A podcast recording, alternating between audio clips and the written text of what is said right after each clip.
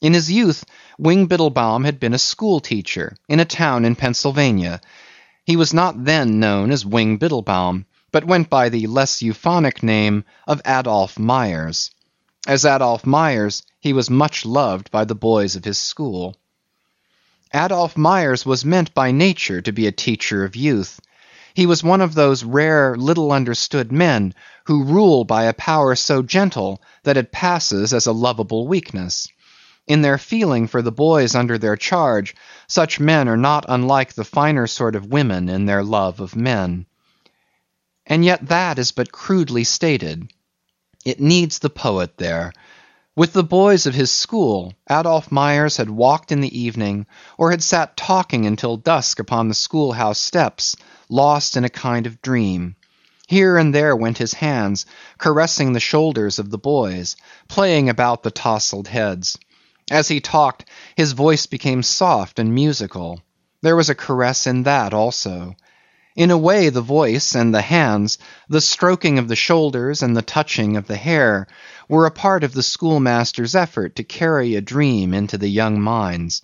By the caress that was in his fingers he expressed himself. He was one of those men in whom the force that creates life is diffused, not centralized. Under the caress of his hands doubt and disbelief went out of the minds of the boys, and they began also to dream. And then the tragedy.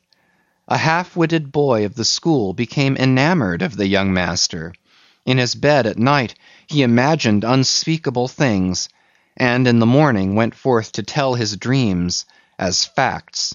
Strange, hideous accusations fell from his loose hung lips. Through the Pennsylvania town went a shiver.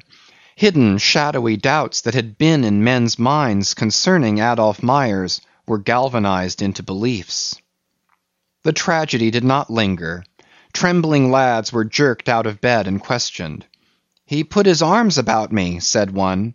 "His fingers were always playing in my hair," said another. One afternoon a man of the town, Henry Bradford, who kept a saloon, came to the schoolhouse door. Calling Adolph Myers into the schoolyard, he began to beat him with his fists.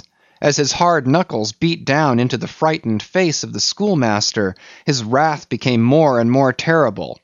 Screaming with dismay, the children ran here and there like disturbed insects.